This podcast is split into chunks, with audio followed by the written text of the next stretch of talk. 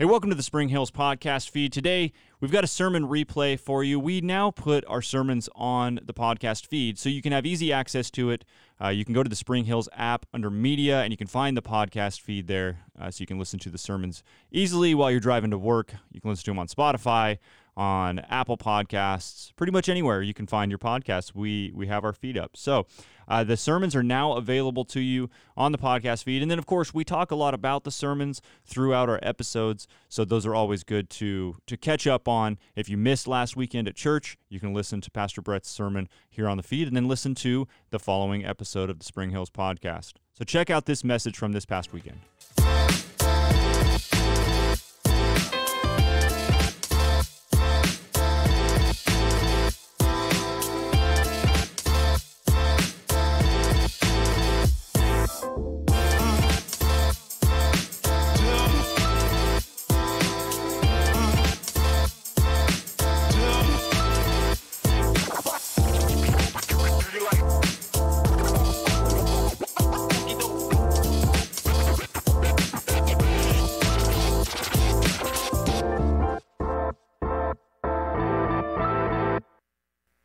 Good morning, everybody.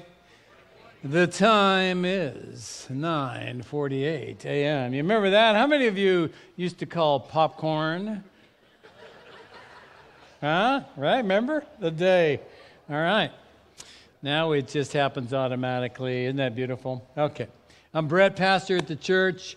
Enough frivolity. We need to get into it today, ladies and gentlemen, and talk about who is Jesus. Uh, the Everybody's got an opinion of Jesus. There'll be magazine articles that will come out and who's Jesus as we approach Easter, only four weeks away. And uh, so I thought we'd get ahead of the game and tell you who Jesus is from in his own words from the Scripture so that you don't have to waste your time on those articles. You know what I'm saying? Now, there's a great movie out right now called Jesus Revolution, and I encourage you to see it. Yeah, how many of you have seen that, Jesus Revolution? It's about a really uh, an awakening, an awakening uh, of people coming to Christ. And in the end of the sixties and into the seventies, I became a Christian during that time. And a lot of hippies come to Christ and come to faith, and it sort of traces that movement in Southern California, Calvary Chapel, Costa Mesa, Chuck Smith, and, and Greg Laurie and all those guys. I mean, it's just an amazing, encouraging thing. So uh, go watch it. You know, you'll be encouraged. It was supposed to gross only seven million dollars, opened up in twenty-four hundred theaters targeting Christians, and now it's over thirty million dollars in, in receipts and growing. So praise God, you know. Who is Jesus? Yes. Who is he? So let's talk about that again today. Uh, Jesus in his own words. Let's not put words in his mouth, you know. Let's let him talk about himself. All right. Lord, thank you for this morning. And thank you for your word. Give us wisdom and understanding into it. Holy Spirit, work in the room. Draw us to yourself, Lord Jesus, in his name, Christ's name we pray. Amen. All right, I want to uh, jump into John chapter six, uh, the Gospel of John. There are four Gospels, Matthew, Mark, Luke, and John. In John's Gospel, his account of the life of Christ, he records in John six the famous miracle, feeding of the five thousand, uh, which we'll talk about. And uh, then Jesus gives a commentary on that whole thing. So that's where we're going. Um, John chapter six, after this, Jesus went away to the other side, the Sea of Galilee, which is the Sea of Tiberias. And a large crowd followed him because they saw the signs that he was doing on the sick. Okay, so people, large crowds. I mean, this is what's happening.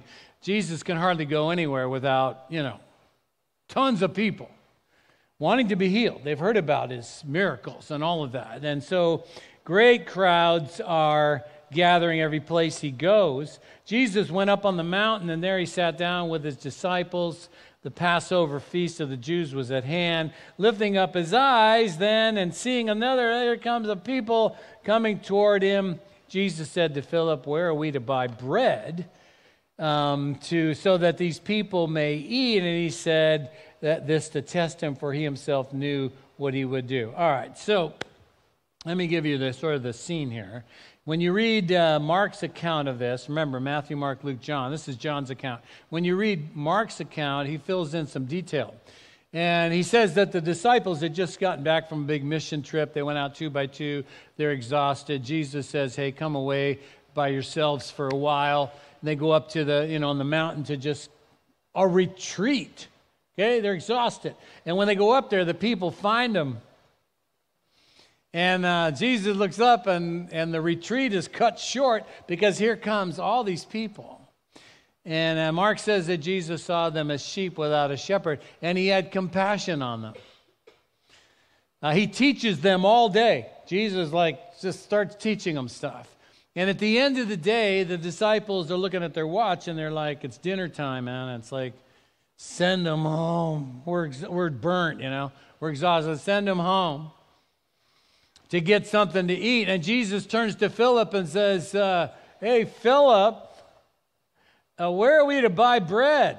All right, Philip. Philip was one of the twelve, right? The inner group of leaders. Where are we to buy bread so that these people may eat? And he said this to what? Test him, for he himself knew what he would do. Jesus is going to feed all the people. It's going to be a great miracle, the feeding of the five thousand. But he wants to test his leaders. So he says to Philip, where are we going to get all the bread for this? Huh? A little test. How do you pass the test? Well, you pass the test by saying, Lord Jesus, we know who you are. Nothing's impossible with you. What do you want us to do, man? We'll get them fed. Right? You'll perform a miracle. You do something. Does Philip pass the test? No, he doesn't. Philip says, two hundred denarii worth of bread would not be enough for each of them to get a little bit. I mean, a denarii was a day's wage. two hundred days, you know, working, and we can just give everybody a bite. It's impossible, Jesus. Send them away. Failure. Okay, he fails here. We looked at our wallet. We got nothing. I mean, we, we, we don't, you know. Jesus tests you sometimes. You know that? He tests you. You're a disciple too. He tests you. How much you trust Jesus, huh? How much you trust Jesus? Really now, really, come on. How much do we look to him when we got an impossible situation? Or do we just continually look at ourselves and we get defeated? That's our problem. I mean, that's it. Discipleship is learning to look to him. He can do the impossible. It's learning to trust him. In times of financial need or emotional need or need for wisdom or need for strength. So oftentimes we get frustrated and hopeless and angry and fearful. And why? Because we're looking to our own resources and we conclude it's impossible. Jesus in Mark's account now says to them, well, go, go. See what you can find. See what we got, all right? See what we got. They come back. One of the disciples, uh, Peter's brother, Andrew, says to him, uh, there's a boy here who has five barley loaves and two fish, uh, but what are they for so many? We came up with a, a little boy, got his lunch, and he was willing to give it to us. It's little biscuits. Okay, a little, no, we're not talking big barley. We're talking biscuits. This is lunch, all right? Two sardines. That's all we got.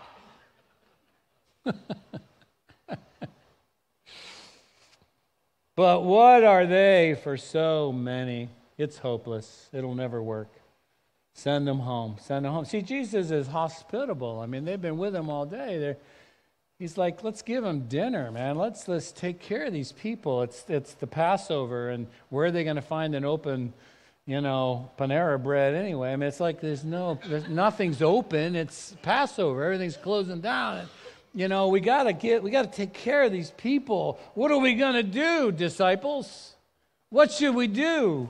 Test.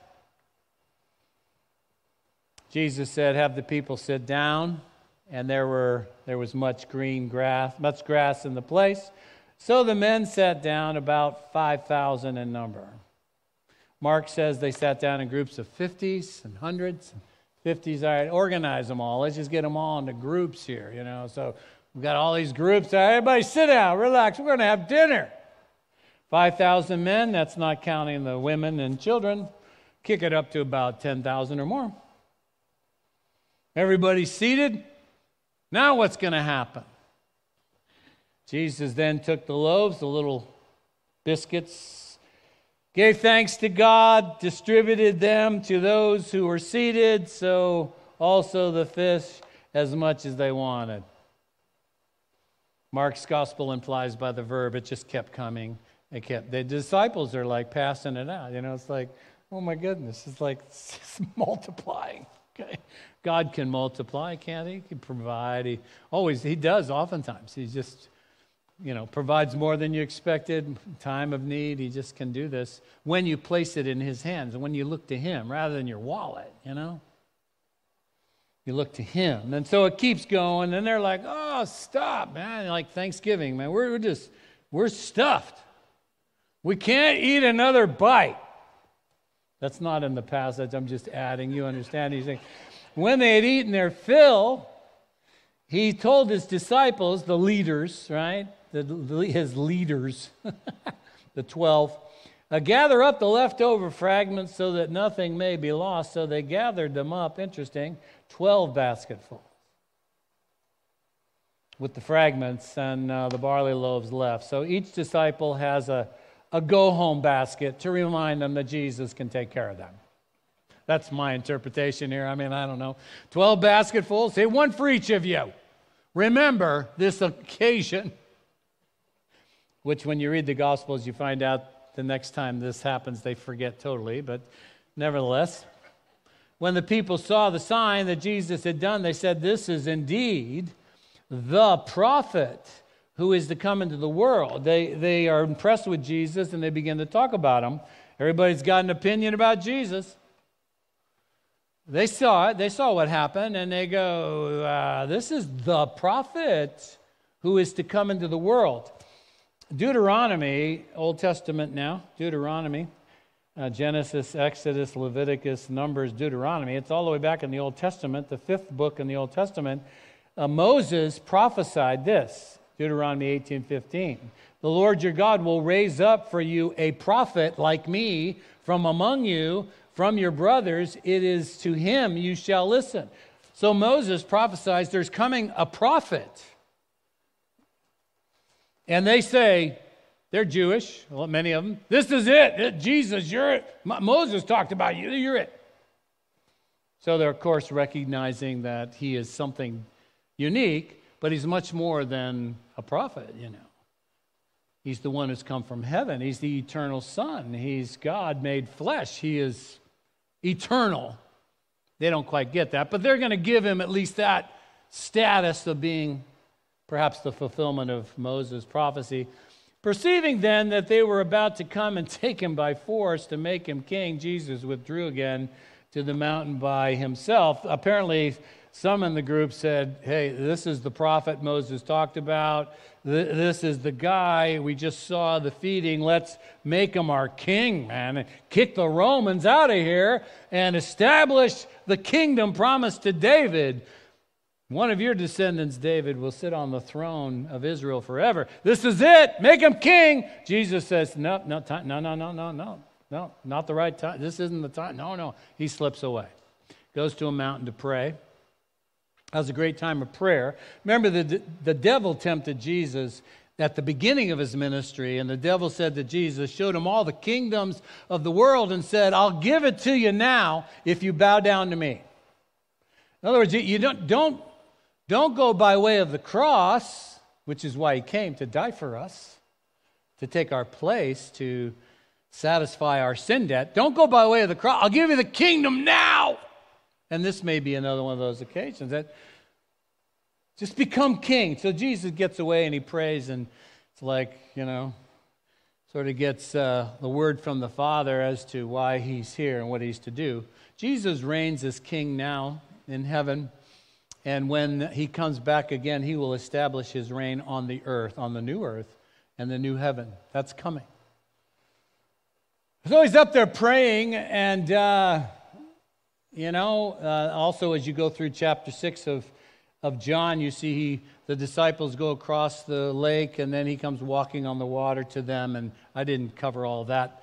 But they get to the other side, and with, when they get to the other side, the people that he had given dinner the, the day before, they show up again. They found him on the other side, and they said, uh, teacher, what's up, you know? When'd you come here? I mean, we've been looking for you. And Jesus says to them, truly, truly, I say to you, you're seeking me not because you saw signs, but because you ate your fill of loaves. See, why do you want me? You want dinner again. You're hungry. That's why you want me. I'm a commodity to you. I'm a commodity. I give you, you want something out of me.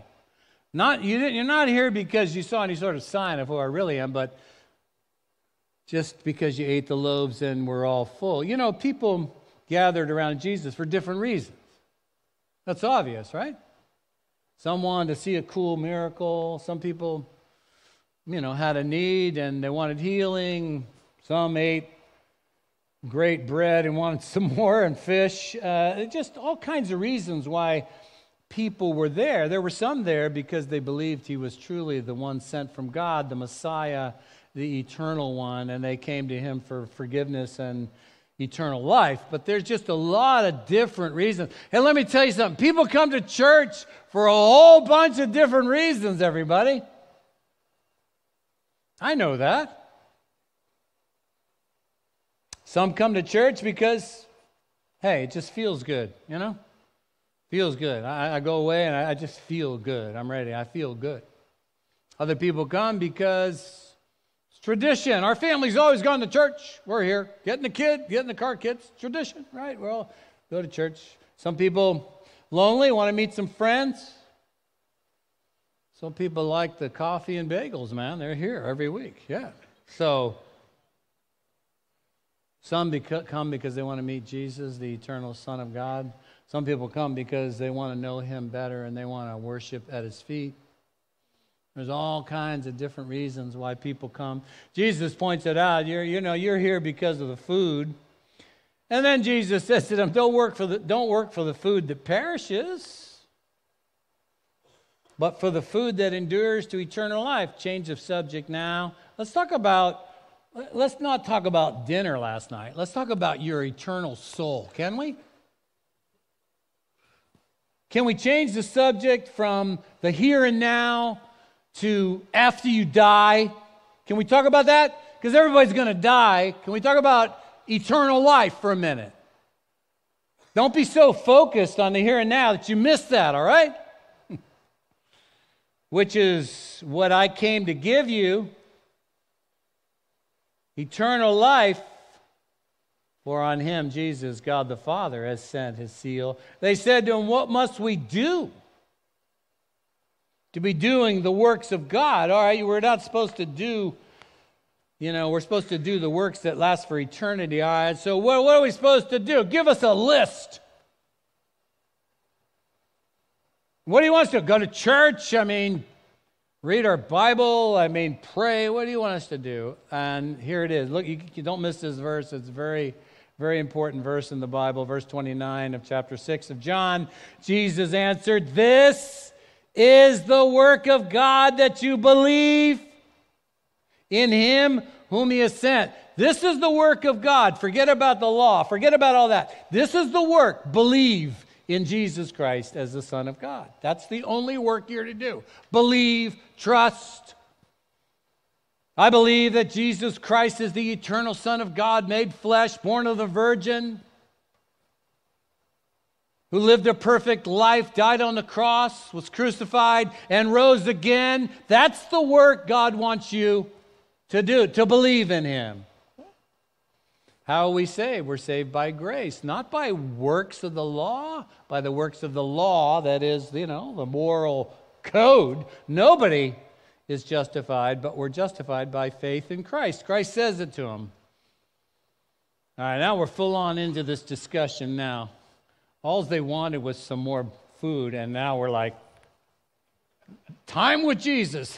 We're talking about eternity. We're talking about, you know, believing on the one who was sent. We're, we're just into this thing now. So they said,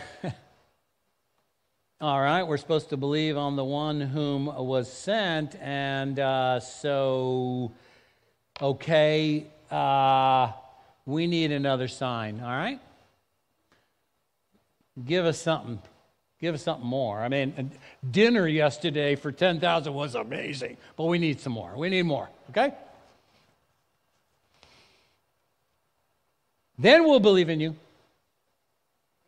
What work are you going to perform? You know, let's talk about Moses a minute. Uh, they're talking to Jesus. Moses gave us manna in the wilderness. He gave us bread from heaven. What did Moses do when the Israelites were in the wilderness after they had been delivered from Egypt and they're wandering around? They were hungry and they cried out for food, and God provided uh, bread for them. Uh, in the morning, they would go out, and on the ground was all this Uh, bread. I don't know how to describe it's it's described as being kind of a flaky crust and a flaky crust and a honey taste. I mean, it, it would be on the ground like a frost, but it would be bread to eat. And I, I pictured like croissants, you know, I mean, just like and with coffee, I'm good for breakfast, right? I'm just good. Look at this. It, it tasted really good. It's called manna because when they first saw it, when the Israelites first saw it, they didn't know what it was, and they so they said, what is it? That's literal translation of the Hebrew, manna. What is it, manna? So, so what are they saying? The, the Jews are saying, okay, you're the, we're supposed to believe on the one who was sent. Okay, give us another sign. Moses gave us bread every day, man. And they did. They ate every day, right? You gave us dinner yesterday. He gave it to us every day. So can you top that? Then Jesus said to them, truly, truly, number one, I say to you, it was not Moses who gave you the bread from heaven, but it was my Father. Here we go. My Father, not God in heaven. My Father gives you the true bread from heaven. For the bread of God is he who comes down from heaven. Who's that? And gives life to the world. You know what you really need? You know what you really need? You need something for your soul. Not just the body. Man doesn't live by bread alone, Jesus said, but by every word that proceeds from the mouth of God. What you really need is the one who was sent from heaven and gives life to the world. You need a relationship with the eternal Son. That's what you need for your soul, for your spiritual life. You're so focused on material things and just getting your food and your life and hand, you're ignoring your soul. You need true life. How do you have that? How do you get that? Through a relationship with the one who was sent. Who's the one who was sent? Jesus, who says it was my Father who provided in the wilderness. You know, you need a relationship. Now, now we're, we're really deep. We're, we're into it pretty thick here. Am I right? We're really into it. We went from, hey, thanks for dinner yesterday, to, oh, what the heck are you talking about here? All this bread from heaven, soul, eternal life, all this stuff. They said to him, give it to us then. All right, we'll take it. Give us this bread always. Jesus said to them, I am the bread of life. Whoever comes to me shall not hunger. Whoever believes in me shall never thirst. Again, he shifts it from physical to spiritual. Want to live forever? You want to, you want eternal life? You want to be in a place where you never hunger, you never thirst again? The new heaven, the new earth, then that comes by me. Come to me. Come to me. Jesus didn't come to provide physical food to everybody. He came to provide the means by which you can have eternal life and never hunger and never thirst again through the forgiveness of sins and what he's come to do. He's like, you want it? You want the real stuff? You want eternal stuff? You got to come to me to get it. I am the bread of life. What a statement about Jesus Christ. I am the bread of life. This is the first of seven I am statements in the Gospel of John. This is the very first one. Seven of them. In uh, John chapter eight, Jesus will stand up, and we looked at it last, world, last week. I am the light of the world. That's the second one. I'm the light of the world. He who believes in me will have the light of life. All these statements. I'm the bread of life. You want to you want to live forever? You take of me. That's how you live forever, and you never hunger again. You get to John chapter ten. He says, I'm the gate for the sheep. I'm the gate. The sheep hear my voice and come to me, and I number them. I call them by name. They come through the gate. I'm the one. I'm the gate. I'm the good shepherd, the fourth one. Chapter eleven, the fifth one. I am the resurrection and the life. Chapter fourteen, the sixth one. I am the way, the truth, and the life. No one comes to the Father but through me.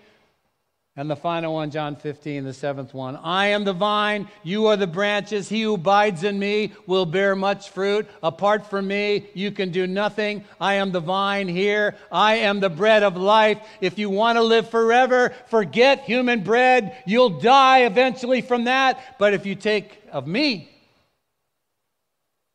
you'll live forever. So how are these people tracking, you think? You know, are they tracking with this conversation with Jesus? I'll give you a quick answer. No. They don't get it. They don't know what he's talking about.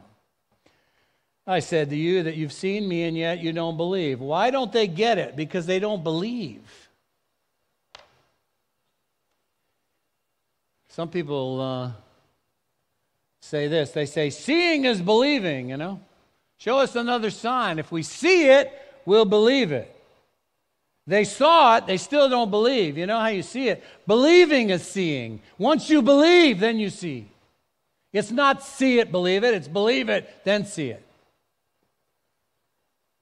They said, isn't this Jesus? I mean, you're talking about coming from God and bread of life and eternal eternity. You're talking about all these stuff. Isn't this Jesus, the son of Joseph? Man, we know his family. I mean, his father and mother, we know Mary and Jo, he's a, Joe's a carpenter in Nazareth, and Mary, we know these people. How does he now say, I've come down from heaven? It doesn't make sense. He's crazy. Like I told you last week, he's either the son of God or he's crazy. That's your only option. Right? I'm the bread of life. Your fathers ate manna, yeah, that nice stuff in the wilderness. They died. If all you eat is the is earthly bread, you will eventually die. That's it. I mean, do you want eternal life? I'm like, yeah. Then you gotta you come to me. You come to me. Well, what does it mean to come to me? What does it mean? He's going to get into that. This is the bread that comes down from heaven so that one may eat of it and not die. Speaking of himself. Right? Speaking of himself, I am the living bread that came down from heaven.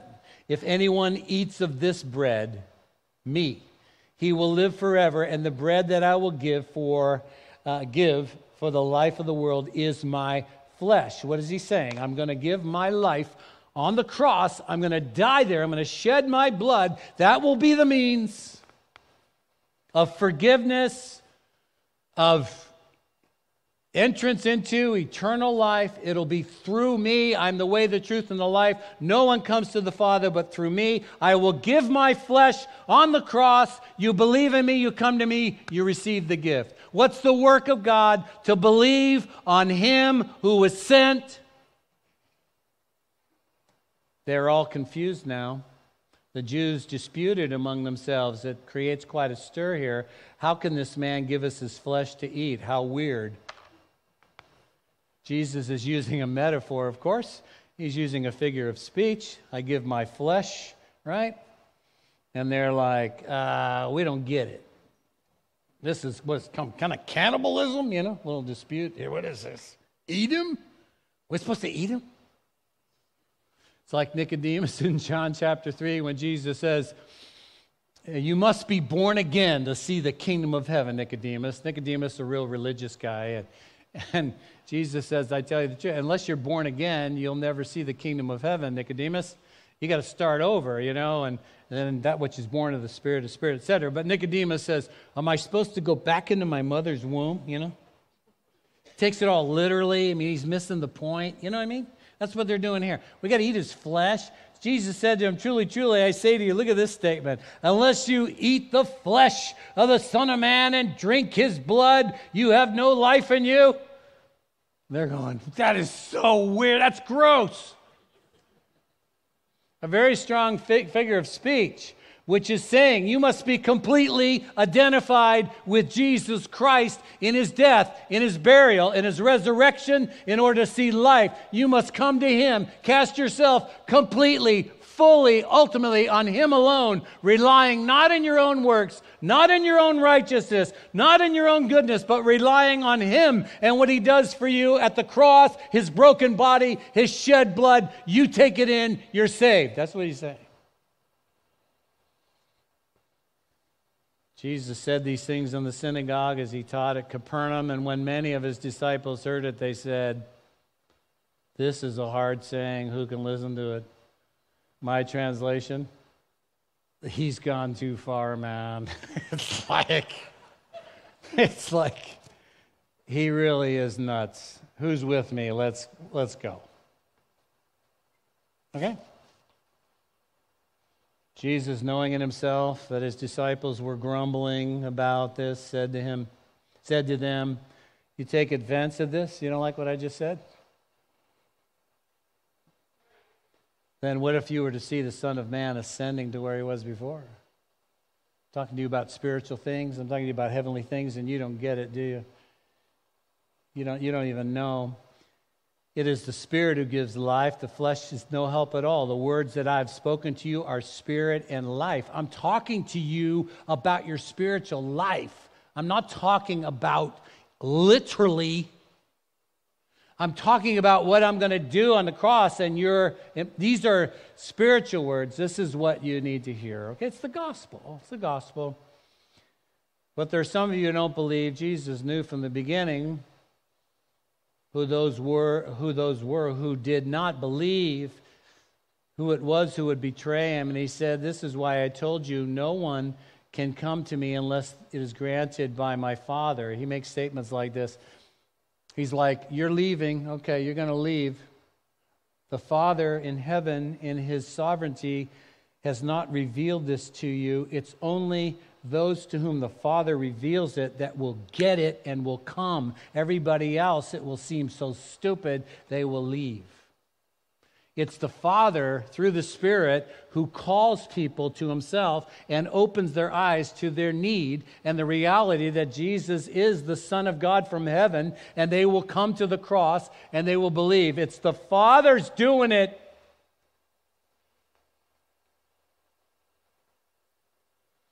After this, many of his disciples turned back and no longer walked with him. So Jesus turned to the twelve, you know, the leaders. Do you want to go away too? You want to leave too? Listen, let me tell you something. People come to church for all kinds of reasons, right?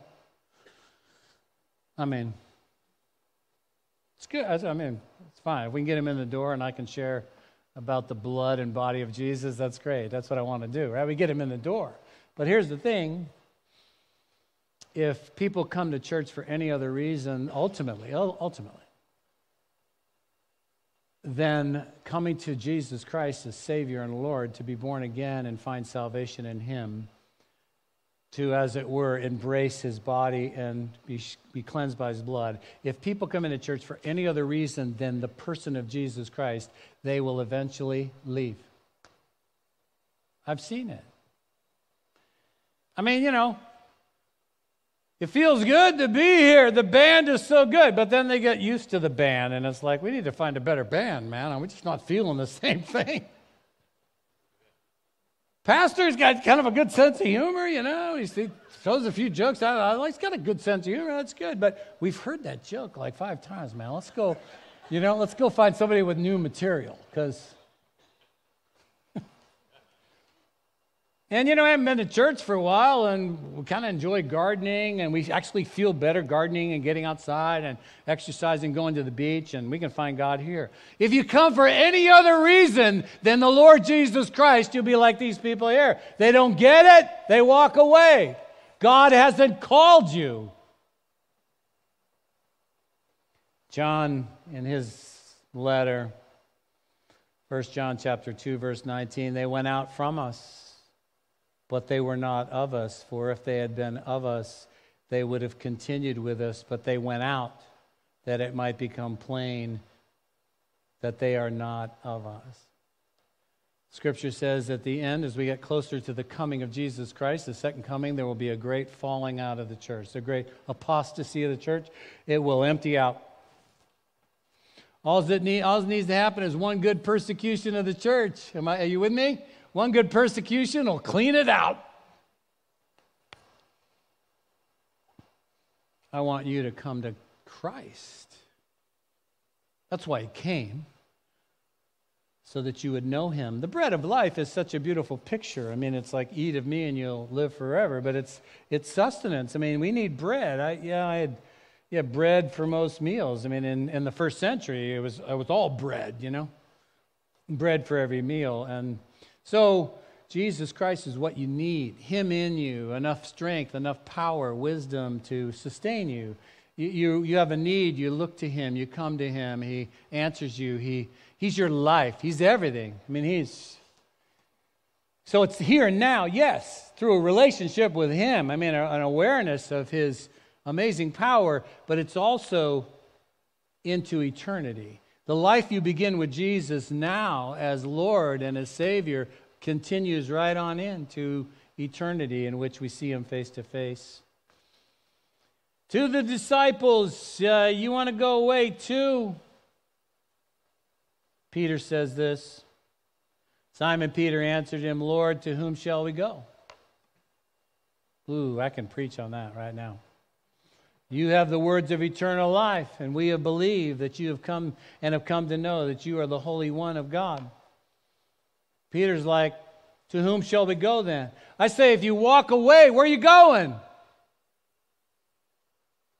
If you walk away from the eternal Son who's made, the eternal Son of God has been made known in Jesus Christ. If you walk away from him, where are you going? What are you going to get? What's out there for you? Secularism, atheism, rationalism, materialism, where are you going? Some of you are like, yeah, been there, done that, I want Jesus. Right? Peter made a lot of proclamations. Some were good, some weren't, but here is, he's right on. Lord, to whom shall we go? You have the words of eternal life. So here's a summary of the passage. Jesus came from heaven. He says it multiple times in John chapter six. I came from heaven. I was sent from heaven. I'm the bread that's come down from heaven. I mean, I'm from heaven, okay? Jesus, in his own words, he came from heaven. Isn't this Joseph's son? Isn't, don't we know Mary? Don't we know? No, no, he's... Yeah, that's the incarnation. That's the virgin birth. That's the Holy Spirit overshadowing Mary. That which is to be born of you is by the Holy Spirit. He shall be called the Son of God. Jesus, the fully man, fully God, has come. Jesus didn't come to feed the world, but to provide the means of eternal life. That's the that's that's what you really need, because your life's only going to be seventy, eighty years, right? Such a short time. I mean, calculate how many how many more years you got left? twenty? Looking at some of you. Say, you're the one with the hip replacement, Pastor. I wasn't looking at you. You look young to me. Yeah. What's the work that God requires of you? We said it, to believe on the one that was sent. Pray together. Maybe some of you are just in prayer right now. Say to Jesus, you are the bread of life, and my soul is hungry for you. Forgive me through your shed blood and your body, your flesh offered on the cross. I want it all from you. I want to know you. I want eternal life. I don't want the bread that just lasts for a short time and then I'm dead. I want the bread from heaven that when I eat and partake, I live forever. That's what I want. God, continue to reveal yourself to us as we open up your word and we hear what you say about yourself. Give us understanding. Heavenly Father, work in this church to call people to be your own. Whomever the Father gives will come. We pray that number will be in millions and millions. Bring another great awakening to our country. Bring an awakening to our town. And draw people to the things that really matter, the things of the soul and eternal life. We thank you in Jesus' name. Amen.